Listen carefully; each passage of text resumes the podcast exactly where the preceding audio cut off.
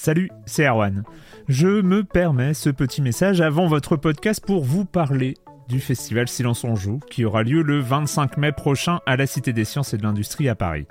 De 10h à 22h, on vous prépare une journée qu'on espère passionnante avec des discussions, des débats au cœur même de la Cité des Sciences et une soirée mémorable dans un grand amphithéâtre. La billetterie est ouverte, le lien est dans la description des derniers épisodes et vous trouverez aussi un lien vers la programmation. C'est 20 euros pour la journée et la soirée, et si vous voulez juste passer nous voir en journée, il suffit d'une entrée classique pour la cité, c'est 13 euros tarif plein avec éventuellement des réductions. C'est la première fois qu'on organise un truc pareil et on espère vraiment que vous répondrez présente et présent. En tout cas, nous, on a très envie de vous croiser de rencontrer celles et ceux qui nous écoutent chaque semaine. Rendez-vous donc le 25 mai et je vous laisse avec votre épisode de Silence en joue ou de la bande-annonce ou de Gâchette gauche ou de Dans la boucle. Enfin bref, bonne écoute. Hey, it's Danny Pellegrino from Everything Iconic. Ready to upgrade your style game without blowing your budget? Check out Quince. They've got all the good stuff, shirts and polos, activewear and fine leather goods, all at 50 to 80% less than other high-end brands. And the best part? They're all about safe, ethical and responsible manufacturing. Get that luxury vibe without the luxury price tag. Hit up quince.com slash upgrade for free shipping and 365 day returns on your next order. That's quince.com slash upgrade. Silence on joue, Erwan Cario, bonjour.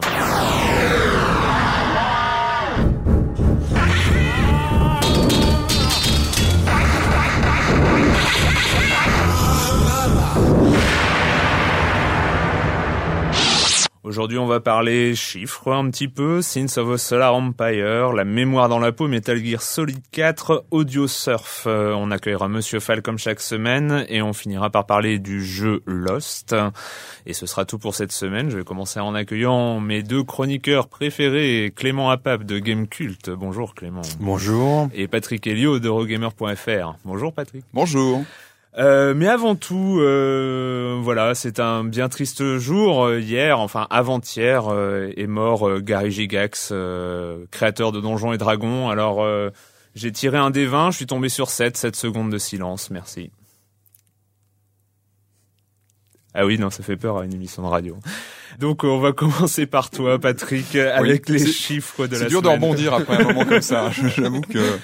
Oui, alors allez, quelque chose de positif là. On rebondit tout de suite. Donc, euh, on va parler de, de, de, jeux qui se sont bien vendus. Euh, on a les chiffres de Guild Wars. Vous connaissez Guild Wars Donc, c'était un c'est un MMO euh, dont la particularité est que l'abonnement n'est pas payant. Voilà, donc il n'y a pas d'abonnement en fait. En fait, voilà, il n'y a, pas d'abonnement euh, payant et qui donc a atteint le chiffre de 5 millions euh, d'unités vendues dans le monde. C'est quand, même une belle performance.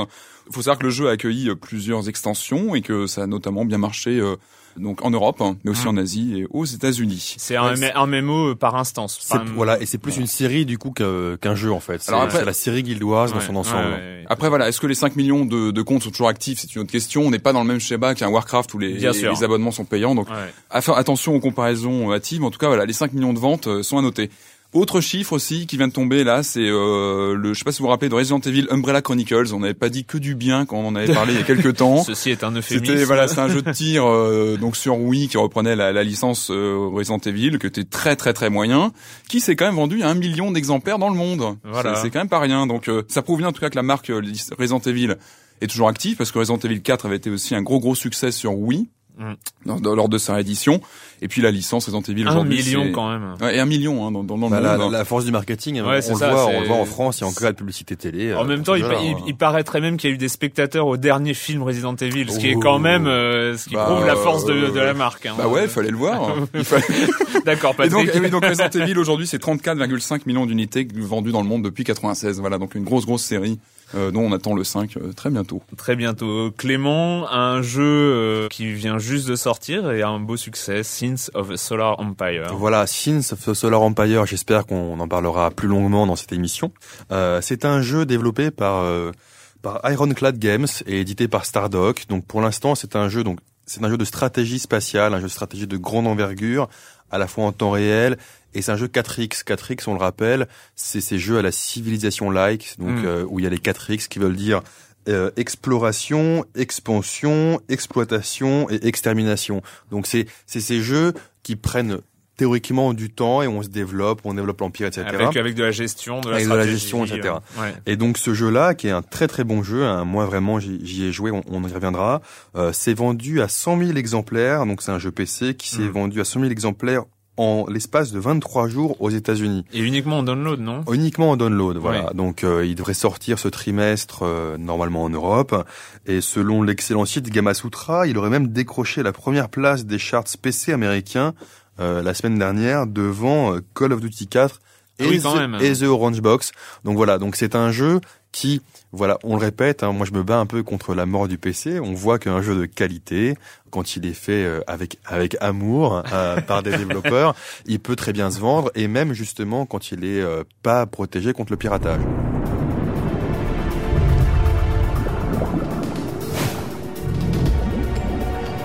A weapon doesn't feel. It doesn't think.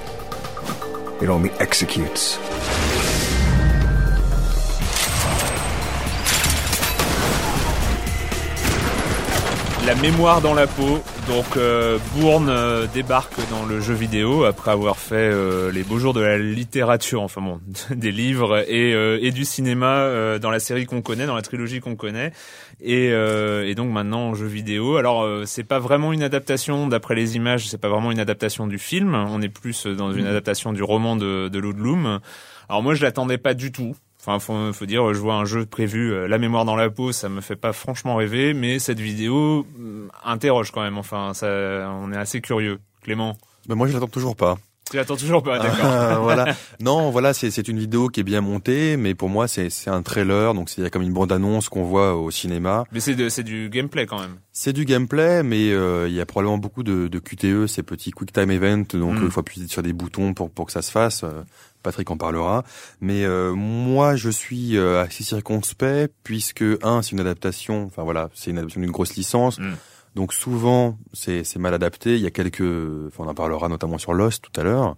Mais euh, je retiens aussi que c'était développé par euh, par qui par qui je sais plus euh, mais j'ai oublié leur nom mais je sais qu'ils avant ils ont fait Dark Sector Dark Sector c'était un, un FPS qui avait une très bonne ambiance aussi qui visuellement un peu comme ce jeu là qui qui donnait beaucoup enfin on en espérait beaucoup vraiment une bonne ambiance c'était bien soigné etc mais le gameplay était très très mou c'était le level design n'était pas du tout inventif c'était très chiant au final et c'est pour ça que comme c'est les mêmes développeurs j'ai Ouais, il y a une voilà, appréhension quand une même, appréhension et, quand même. et ça, ça se trouve c'est un joli trailer et pas grand chose derrière. Peut-être, C'est vrai qu'il y a un vrai challenge parce que la, la, la licence a notamment renouvelé le, le cinéma d'espionnage, euh, d'action. euh, Mm. Donc c'est vrai que c'est une marque euh, super importante. Ce qu'il faut noter tout de suite, c'est que d'après ce qu'on voit dans la vidéo, on incarne, on n'incarne pas Matt Damon. hein, parce que le personnage est plutôt proche de ce qu'on imagine par rapport au roman. Oui. C'est plus, c'est plus proche d'un personnage euh, que, que l'on voit dans le roman. Et euh, d'après ce que, ce que nous disaient les, les développeurs, ils se sont inspirés à la fois des livres et un petit peu du premier film. Oui. Voilà, ils ont, ils ont un peu mixé les, les inspirations. Et visiblement, oui, ça va combiner plusieurs phases de jeu. Il y a du shoot, euh, de la conduite euh, Il y a dans Paris. beaucoup, euh, euh, beaucoup de script crack. et euh, effectivement, de- pas ouais. mal de, de QTE, de Quick Time Event, on appelle ça. Ouais. Alors ça, c'est une- un système de jeu qui est apparu dans Shenmue, si je me trompe pas, où l'action s'arrête plus ou moins et on doit toucher, euh, on doit frapper des touches de la manette euh, qui euh, correspondent à ce qui est indiqué à l'écran. On Donc on, a plus vraiment le, ouais. le contrôle du personnage. Parfois, ça c'est- peut, ça peut un peu ralentir Parfois c'est très bien fait. On pense notamment à God of War, hein, où, il y a, où il y a beaucoup de QTE et où c'est très bien fait. Donc c'est voilà, Patrick a bien résumé la chose, mais c'est c'est en fait c'est devient beaucoup plus cinéma- cinématographique. Voilà, on agit ça- moins en ça, fait. ça, per- ça permet de faire des scènes très spectaculaires euh, qu'on pourrait pas forcément euh, Ouais. faire par des qu'on combos, contrôle, euh, mais qu'on contrôle, mais qu'on contrôle moins, puisqu'il faut juste appuyer sur une section de touche dans le dans le bon timing en fait. Voilà, Donc, ça va euh, être marrant, c'est de voir euh, bah, la ville de Paris dans un jeu vidéo qu'on voit assez peu représentée en général. euh, ouais, voilà, on l'avait vu dans Mython Madness. euh, mais c'est un des seuls jeux. un des seuls jeux. C'est assez, Ouais, rare, donc ça, va être amusant de voir ce que, ce ça, que ça c'est donne. Moi, j'attends un GTA dans Paris. Mais bon, ça, Ah, c'est une autre question compliquée, ouais. Ouais. Autre jeu, euh, autre gros jeu, mais là c'est pas une licence ni du cinéma ni de la littérature, c'est une grosse licence de jeux vidéo. Metal Gear Solid revient et maintenant on sait exactement quand. Clément, Le 12 juin. Voilà. Alors l'innovation, le côté euh, intéressant de cette nouvelle, c'est qu'il va sortir simultanément dans le monde entier, le monde entier dans le monde du jeu vidéo. Ça veut dire les États-Unis, le Japon et l'Europe. Oui, les Malaisiens vont devoir peut-être attendre, un peu. Ils ont pas encore de console. Probablement, mais... donc voilà. Donc ce jeu sortira le 12 juin prochain. Euh, il inclura d'office aussi Metal Gear Online, qui est une version en ligne à laquelle euh, on avait déjà pu jouer il y a quelques temps. Il y aura une bêta qui précédera la sortie. Et ce qu'on retient aussi, c'est que les joueurs américains auront droit à un DVD bonus pour toute précommande. Euh, donc ça Metal Gear, moi, c'est pas un jeu qui me parle beaucoup. Hop, voilà. On en avait déjà parlé. Déjà parlé, mais c'est un jeu qui a qui a énormément de, de, de background derrière. Il y a énormément de, de, de travail qui est effectué autour de la licence, donc ça, ça plaira probablement aux fans. C'est un titre vraiment, oui, phare pour la PS3 cette année, clairement. Ouais. T'attends euh, le 12 juin? Euh, oui, j'ai envie de voir ce que ça donne. Oui, moi aussi, envie hein, de... évidemment, parce que sûr. parce que là, le, personnage va être quand même euh, va changer, va être plus vieux. On va voir. C'est quand même toujours un espèce de benchmark au niveau de la réalisation. Euh... Souvent. Ouais. C'est quand même un, une date à chaque fois la sortie d'un MGS sur une nouvelle génération de consoles, c'est toujours. Euh, normalement, normalement, ça, ça définit aussi des critères graphiques, des choses mm. comme ça qui devraient être aussi assez impressionnants.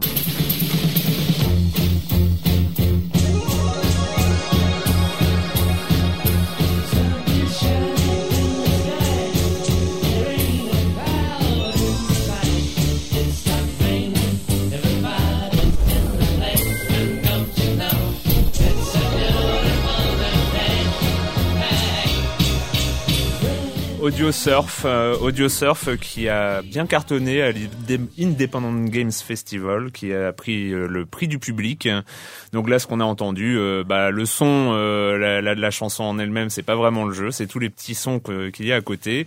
Donc Audio Surf, le principe est simple, on choisit un MP3 de sa bibliothèque et ça génère un circuit automatiquement. Et puis après, après, qu'est-ce qu'on fait, Patrick? On dirige un petit un petit vaisseau à l'écran en fait et on doit euh, on doit toucher des, des dalles de couleurs euh, sur un espèce de jeu euh, qui se superpose à l'écran voilà, genre, en fait, en genre Tetris ou Klax je sais pas si vous vous rappelez de Klax c'est un mélange c'est un mélange d'un jeu d'adresse d'un jeu de guitare enfin d'un jeu de musique et d'un jeu de casse-tête en fait. Mm. on, on, est sur une sorte d'autoroute à trois voies à, sens unique avec euh, des bandes d'arrêt d'urgence mm. euh, plus les oui plus les plus bandes, d'arrêt d'urgence sur, sur, chaque côté. Sauf au niveau très difficile mais... voilà. Et selon le, le morceau qu'on a choisi donc on tu, tu l'as dit Erwan il y a un niveau est généré autour de la musique et avec des, des, des briques de, de couleurs, un peu comme dans Guitar Hero, qui apparaissent sur chacune des, des, des, trois bandes, Des, trois bandes. Et le but, c'est de, sur chaque bande, de mettre le maximum de couleurs similaires. Hmm. Voilà, parce que si on dépasse un certain nombre, euh, voilà, on a, on a un ah, malus. Ce qui est très intéressant que ce jeu, c'est que euh, selon le titre que, sur lequel on va jouer, le gameplay est complètement différent. C'est-à-dire qu'un hmm. titre plutôt calme, on va avoir un gameplay plutôt euh, à la cool, on va prendre son temps à choisir ses couleurs. Mais si on met un, un Arcade Fire ou un titre beaucoup plus euh, plus speed, le jeu va être beaucoup plus rapide et là ça peut être vraiment très. D'ailleurs, euh, en fait, on voit dès la génération de à partir du MP3, on voit si le morceau monte auquel cas ça va être plutôt lent, ou s'il descend, auquel cas ça va être euh, très très. Speed. au niveau du, ouais, du graphique qui est généré. Voilà, au, niveau, au niveau de la de, du dénivelé, du, dénivelé, de, de, la piste. Parce que chaque chanson en fait a un dénivelé unique. Et alors, c'est c'est un peu le, le symbole aujourd'hui du jeu indépendant. Ah, tout à fait, parce qu'il est disponible euh, sur Steam pour une dizaine de, de dollars. Mm. Avec les taxes, ça va faire 12 dollars quand on l'achète en France. Donc voilà, c'est moins de 10 euros. Et c'est un jeu effectivement qui, c'est un, à la fois il y a de la vitesse, donc à la fois il y a petit côté wipeout, il y a un petit côté un petit côté casse-tête et c'est bien réalisé, c'est super intéressant. Alors moi je conseille quand même d'y jouer à la souris euh, mmh. parce qu'au clavier on peut jouer au clavier mais c'est pas au clavier voilà moins instinctif. C'est moins instinctif, on a plus de mal à passer d'une euh, d'une ligne à, une autre et moi j'ai trouvé ça euh, bah, très enrichissant et ce qui est super intéressant c'est que on redécouvre sa collection de, de MP3 d'une mmh. manière totalement différente. Voilà, il y a des morceaux qu'on jouerait peut-être pas voilà par ah, écoute et, et qu'on a envie de qu'on a envie de tester en fait euh, avec ce jeu-là. C'est clairement pas une révolution ludique. Hein. Le, hmm. le, jeu en lui en lui-même est plutôt bien fait, mais il est pas révolutionnaire. Non, mais c'est un peu pourri. C'est un peu pourri intéressant. Quand je vois plutôt une espèce de trip ambiante intéressant dans le fait où c'est une espèce d'expérience multimédia où le jeu, en fait, le fait de jouer devient presque un des éléments euh, à côté de la musique évidemment, parce qu'on scanne son MP3, de l'image, parce que visuellement il a vraiment une une patte graphique intéressante. Sympa, Et le jeu s'inscrit là-dedans. C'est un des éléments qui font que voilà l'expérience euh, audio surf est intéressante. Mais ça, ça, rappelle aussi des choses comme Rez, comme euh, euh Ribbon quelque chose. Vibraibon. Vibraibon. Vibraibon sur sur PlayStation. C'est nostalgie, les, nostalgie. Les, les, trucs complètement intégrés à la musique. Amplitude aussi, amplitude sur PlayStation. Ouais, amplitude aussi. Amplitude même beaucoup plus.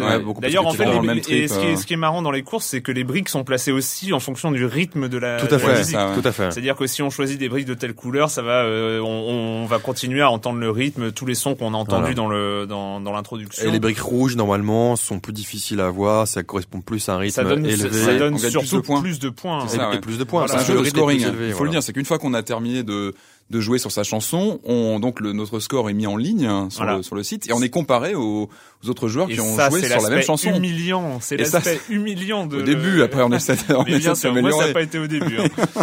alors que vous avez des chansons que vous avez essayé que parce que alors c'est aussi une des spécificités, c'est que toutes les chansons ne sont pas très intéressantes à jouer et donc. Euh... je me suis fait un revival un peu wipe out, j'ai mis du Prodigy et c'est ça, ça décoiffe bien. Ah oui, du Prodigy, oui, ça doit être. C'est pas euh, mal. Donc il y a beaucoup d'actions hein, sur du Prodigy, c'est pas mal. Clément?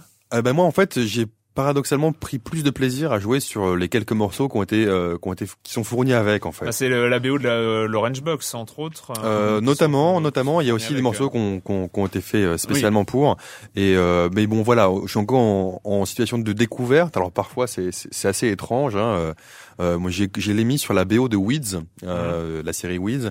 Et ah c'est vrai un peu planant. Ça donne, ça, donne des, des, choses assez rigolotes. Voilà. Bah, moi, moi, j'ai essayé avec euh, Seven Nation Army de, de White, de, de White, Stripes. Alors ça, je conseille parce que les dénivelés sont très intéressants. Ça monte, ça descend, etc.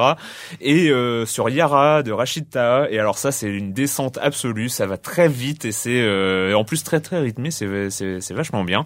Donc voilà, euh, audio surf. Euh, à la durée de vie, à la durée de vie du coup illimitée. Durée de vie illimitée avec plein de modes de jeu. On a parlé que du principal avec les couleurs, mais il y en a aussi un où il faut éviter des briques euh, grises et puis prendre des briques de, de couleurs. Il y a plein d'autres modes de jeu. De Développé par une personne. Hein. Développé par une personne. Énorme. Et graphiquement quand même assez assez ah sympa. Enfin, il y a vraiment chaque titre, chaque chanson est unique au niveau graphique. Ça bah, qui est intéressant. Oui, oui ça, ça génère. C'est que vraiment au niveau des couleurs, au niveau de, l'ambiance et. Et sur PC, sur PC sur PC, peut-être bientôt ailleurs, hein, probablement, euh, qui sait, mais euh, voilà, donc à télécharger sur Steam pour euh, une douzaine de dollars. On va accueillir maintenant, comme chaque semaine, Monsieur Fall de TrickTrack.net et sa chronique jeux de société. Bonjour Monsieur Fall. Bonjour mon cher Erwan. Vous ai-je déjà expliqué ce qu'était un party game? Le party game est une catégorie de jeu que l'on va pratiquer entre camarades euh, pour se fendre la poire sans se prendre le chou sur des règles ultra compliquées. Eh bien, Quiproquo de Claude Weber, sorti chez Cocktail Game, entre dans cette catégorie dite de party game, un jeu simple fait pour déclencher les fous rires. Quiproquo se pratique de 4 à 8 joueurs et en équipe, en équipe tournante, histoire de ne pas toujours jouer avec la même personne. À chaque tour, on va monter une équipe de deux joueurs et l'objectif de ces deux joueurs va être de faire deviner un mot à l'auditoire attentif. Et c'est là que ça c'est là que ça se complique. Car pour ce faire, les deux joueurs vont, sans communiquer, sans sortir un seul mot de leur bouche, devoir représenter sur le centre de la table le mot qui a été tiré en début de tour. Et là, vous vous dites, mais qu'entend-il par représenter au centre de la table? Eh bien, les joueurs qui doivent faire deviner ont en leur possession, chacun, cinq grands bâtonnets en bois, trois petits bâtonnets toujours en bois, ainsi que deux perles, une grosse perle bleue et une petite perle rouge.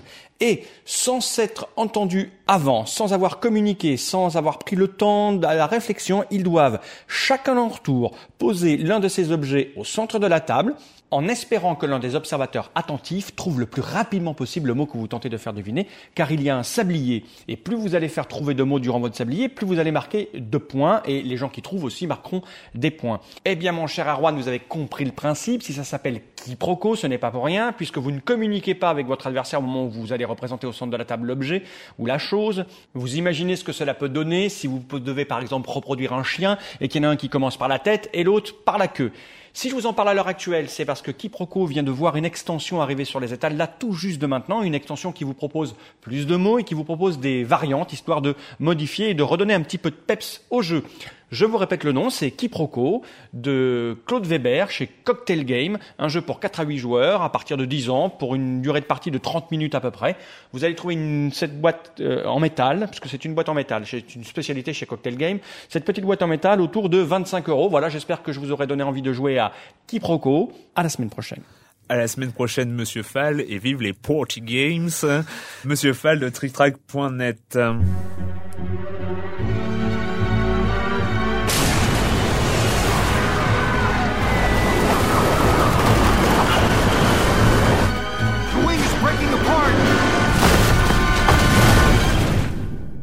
can't remember my name. I don't see any signs of head injury. I'd say you're suffering from amnesia brought on by the crash. Where is the camera? Lost, sorti sur euh, console next gen. Lost, adaptation de la série bien connue, donc euh, qui a l'histoire de ces survivants sur une île déserte, mais on sait pas très bien si elle est déserte. Et d'ailleurs, on ne sait rien et on comprend rien, mais on regarde quand même. Donc euh, le jeu, qu'est-ce que ça donne, Patrick? Il y a des bonnes, il y a des bonnes idées dans, dans Lost. Il y a des ça, bonnes idées. Quand ça commence comme ça, c'est que c'est bien parti. non, pas forcément. Non, non, il faut qu'il y ait de bonnes idées. C'est-à-dire qu'il y a un scénario. Commençons par les points positifs. On a donc un scénario qui est développé spécialement pour le jeu, ou un Avec, personnage voilà, est créé, ou c'est un des passagers qu'on ne voit pas dans la qu'on ne voit pas dans la série, et qui a sa propre histoire, qui, a son propre passé, qu'on va suivre, voilà. etc. Il y a des bonnes idées. Il y a des flashs. Il y a un système justement où ce personnage va peu à peu, au fil de jeu, retrouver la mémoire via des flashbacks. Donc marque, euh, marque de fabrique de la série. Et ça, c'était euh, pas trop trop mal fait. Et ça, voilà. alors, il y a le Oui, c'est- c'est un des passages qui est, qui est bien fait. Ouais. Voilà, on- en fait, on, quand on rencontre une personne qui nous pose une question, là, hop, on a un flash, on se dit tiens, ça me dit quelque chose, et là, on revit la scène en fait en vue subjective, Mm. dans le passé, en noir et blanc, et là, on doit prendre une photo avec son Polaroid qui correspond à un modèle euh, Son de Polaroid, euh, ou- ça peut être aussi un appareil photo il y numérique. a une mise au point, il y a une mise au point, t'as raison, il y a une mise au point. Et donc voilà, on prend une photo, donc l'idée est pas mal. hein. Bon après c'est assez répétitif et c'est c'est sans plus au niveau de ce, ce principe de flashback euh, interactif. Donc euh, donc voilà, quelques bonnes idées même au niveau de la narration, etc. C'est intéressant. Après le jeu, voilà, je pense qu'il manque un peu d'ambition, à mon avis. Je trouve que euh, il est assez scripté au niveau. Est-ce du... que est-ce qu'il manque d'ambition ou de juste d'une bonne réalisation? Parce qu'on a quand même l'impression que et graphiquement et euh, Graphiquement, il tient la route, hein. Et, et, euh, oui, voilà, qu'il y a- quand même de l'investissement. Le, on- le- la, la première partie du jeu sur la plage, pour ceux qui ont vu la série et ils sont nombreux, on reconnaît très bien le, le début Alors, de la série. le- euh, un, des points, alors moi ce que moi j'ai arrêté la série euh, au milieu de la saison 2. Voilà, Mm. ça commençait à me faire chier. Et en fait le Pour- faire simple. Et euh, et en fait le ce qu'il faut bien dire à, à nos auditeurs, c'est que ce jeu-là, contrairement à d'autres jeux adaptés de, de séries ou de, ou de films, je pense notamment à Riddick, là il faut vraiment connaître Lost. C'est-à-dire Mm. que euh, Riddick, on peut jouer au jeu, par exemple, je prends Riddick comme ça comme Mm. exemple parce que un, c'était un bon jeu.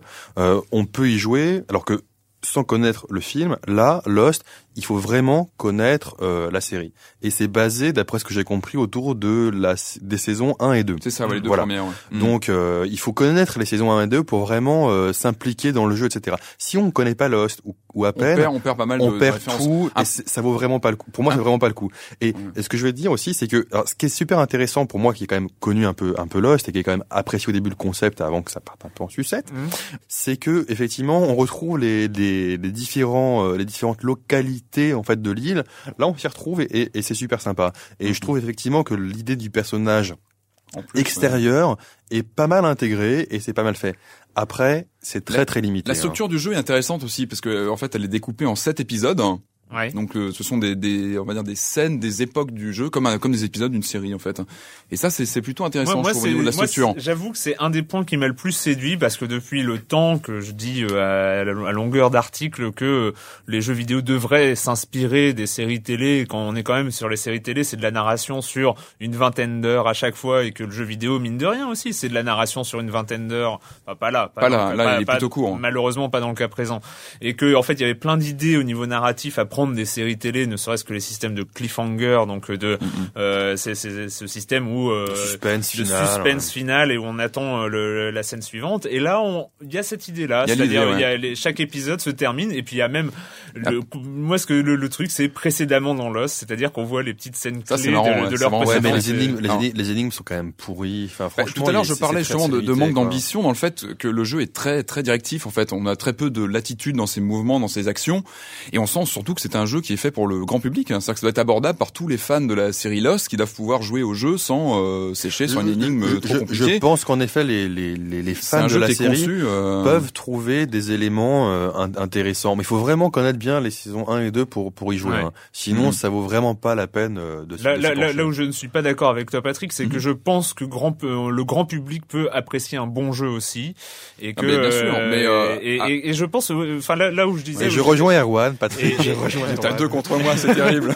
non, non, mais ce que je, ah, mais on est d'accord. Mais après, ce que je voulais dire, c'est sur le système d'ambition tout à l'heure, c'était euh, que il y avait, il y avait de l'argent, il y a de l'argent qui a été mis dans ce jeu. Ça se voit, c'est pas un hmm. petit budget, c'est, euh, mais je trouve que c'est, il y a une erreur de réalisation. Oui, puis les murs invisibles où on se bloque, euh, tout ça, c'est des choses qui, qui gênent un petit peu quand on est habitué au jeu d'aventure et au. Et quand même un gameplay très très fadasse quoi. Enfin, c'est ça, voilà, c'est que ça manque d'ambition à ce niveau-là, au niveau des, des actions, des, c'est très directif, très très directif. Bon, c'est vrai, comme le disait Clément tout à l'heure, que les fans absolus de la série Lost euh, trouveront probablement leur compte. Voilà, euh, le fait de croiser euh, Jack et, euh, et tous les autres personnages, qui sont plutôt bien modélisés d'ailleurs. Les, les, acteurs sont plutôt bien.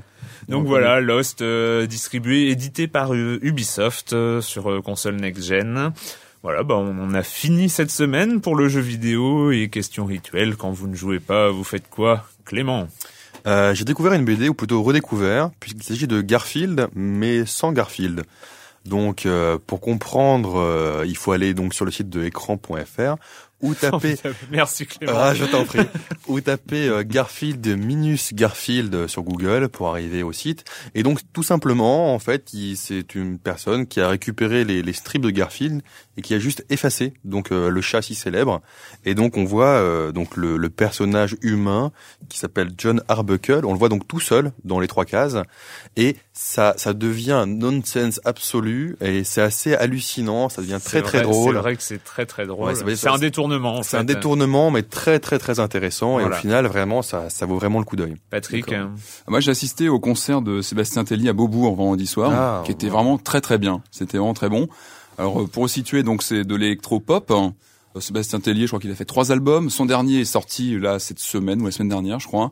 Euh, produit par les Daft Punk. Voilà. C'est Sexuality, euh, c'est ça Sexuality, exactement. Dont on n'a pas du tout entendu parler dans toute la presse non, branchée. C'est complètement si, si, mais, carrément. Un petit peu quand même. Et non, c'était vraiment très très bon. Enfin, vraiment, le, le spectacle, c'était vraiment intéressant parce que la, la musique est très bien. Il reprenait des titres un peu plus anciens, genre Larry Tournelle, etc. Et euh, puis vraiment, c'était vraiment sympa. Enfin, le, ça vaut le coup de voir le, le personnage sur scène. Voilà. D'accord. bah, euh, moi, j'ai lu euh, le dernier Kitaro de Shigeru Mizuki, euh, sorti chez Cornelius. Je vous avais déjà parlé de ça, d'un auteur où il y a plein de yokai, de la mythologie japonaise de Moyen Âge, et c'est toujours très très bien. Eh bien, merci à tous et on se retrouve très bientôt pour parler jeux vidéo sur Libé Labo. Libé Labo